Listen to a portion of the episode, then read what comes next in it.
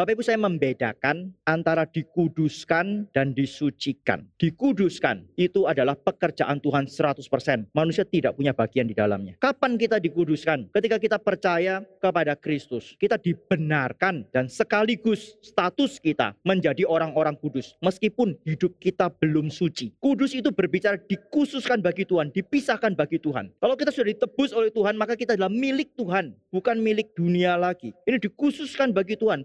Pengudusan itu 100% pekerjaan Tuhan, kita tidak berbagian di dalamnya. Karena kita sudah mati di dalam dosa, Tuhan bangkitkan, Tuhan kuduskan kita. Tapi penyucian melibatkan diri kita. Tuhan mau kita secara aktif terlibat di dalam penyucian ini. Menyucikan diri adalah tindakan aktif umat tebusan untuk menang atas dosa. Sekali lagi, menyucikan diri adalah tindakan aktif umat tebusan untuk menang atas dosa. Bapak Ibu saya mengajak kita melihat pasal 2 ayat 14. Ya, pasal 2 ayat 14 bagian terakhir saja kita sudah pernah bahas hal ini. Bagian yang terakhir saja pasal 2 ayat yang ke-14. Karena kamu kuat dan firman Allah diam di dalam kamu dan kamu telah apa? mengalahkan yang jahat. Sekali lagi ya. 1 Yohanes 2 ayat yang ke-14. Karena kamu kuat dan firman Allah diam di dalam kamu dan kamu telah mengalahkan yang jahat. Menyucikan diri itu berbicara kita aktif secara aktif kita mengalahkan dosa. Secara aktif kita mematikan dosa. Dan meskipun ini adalah tindakan aktif manusia, ini tidak bergantung sepenuhnya pada ketekunan kita. Kita nggak mungkin menang,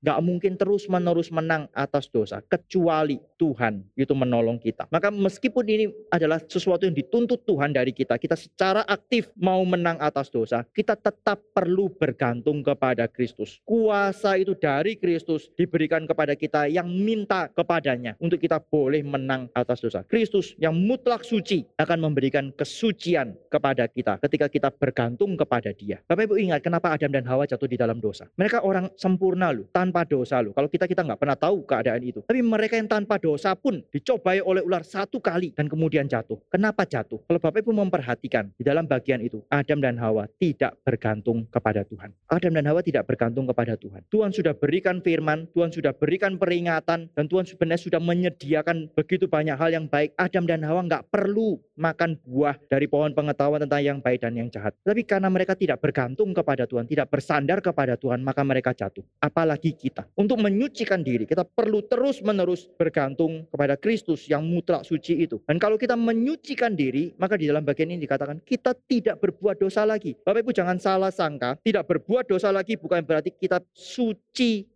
mutlak, sempurna, tidak berbuat dosa sama sekali. Bukan itu maksudnya. Ajaran Alkitab tidak mengatakan bahwa manusia di bumi ini bisa sempurna tanpa dosa. Tidak. Ajaran Alkitab itu justru menyatakan kepada kita, memang kita akan terus-menerus disucikan, terus-menerus dikuduskan, tapi pengudusan yang final, yang akhir itu adalah ketika nanti Kristus datang yang kedua kali. Di dalam bahasa asli seperti yang tadi, tinggal di dalam Kristus itu artinya terus-menerus tinggal di dalam Kristus. Di dalam bahasa bahasa aslinya ini juga sama, active present. Itu bicara bahwa tidak terus-menerus di dalam dosa. Tidak terus-menerus berbuat dosa. Ketika kita dibebaskan oleh Kristus, kuasa dosa itu tidak lagi mengikat kita. Tapi kita harus sadar, tubuh ini sudah kena dosa dan tubuh ini mudah dipengaruhi oleh dosa. Bapak Ibu perhatikan hal ini. Ya, maka kita masih bisa jatuh di dalam dosa, tapi jatuh di dalam dosa bukan berarti keselamatan hilang. Tapi kalau kita tidak bisa lepas dari dosa, kita harus hati-hati. Ayat ini mengatakan, anak-anak Allah yang sejati menyucikan dirinya dan tidak terus-menerus berbuat dosa. Tidak tinggal di dalam dosa karena sudah diberikan kuasa untuk bisa menang atas dosa.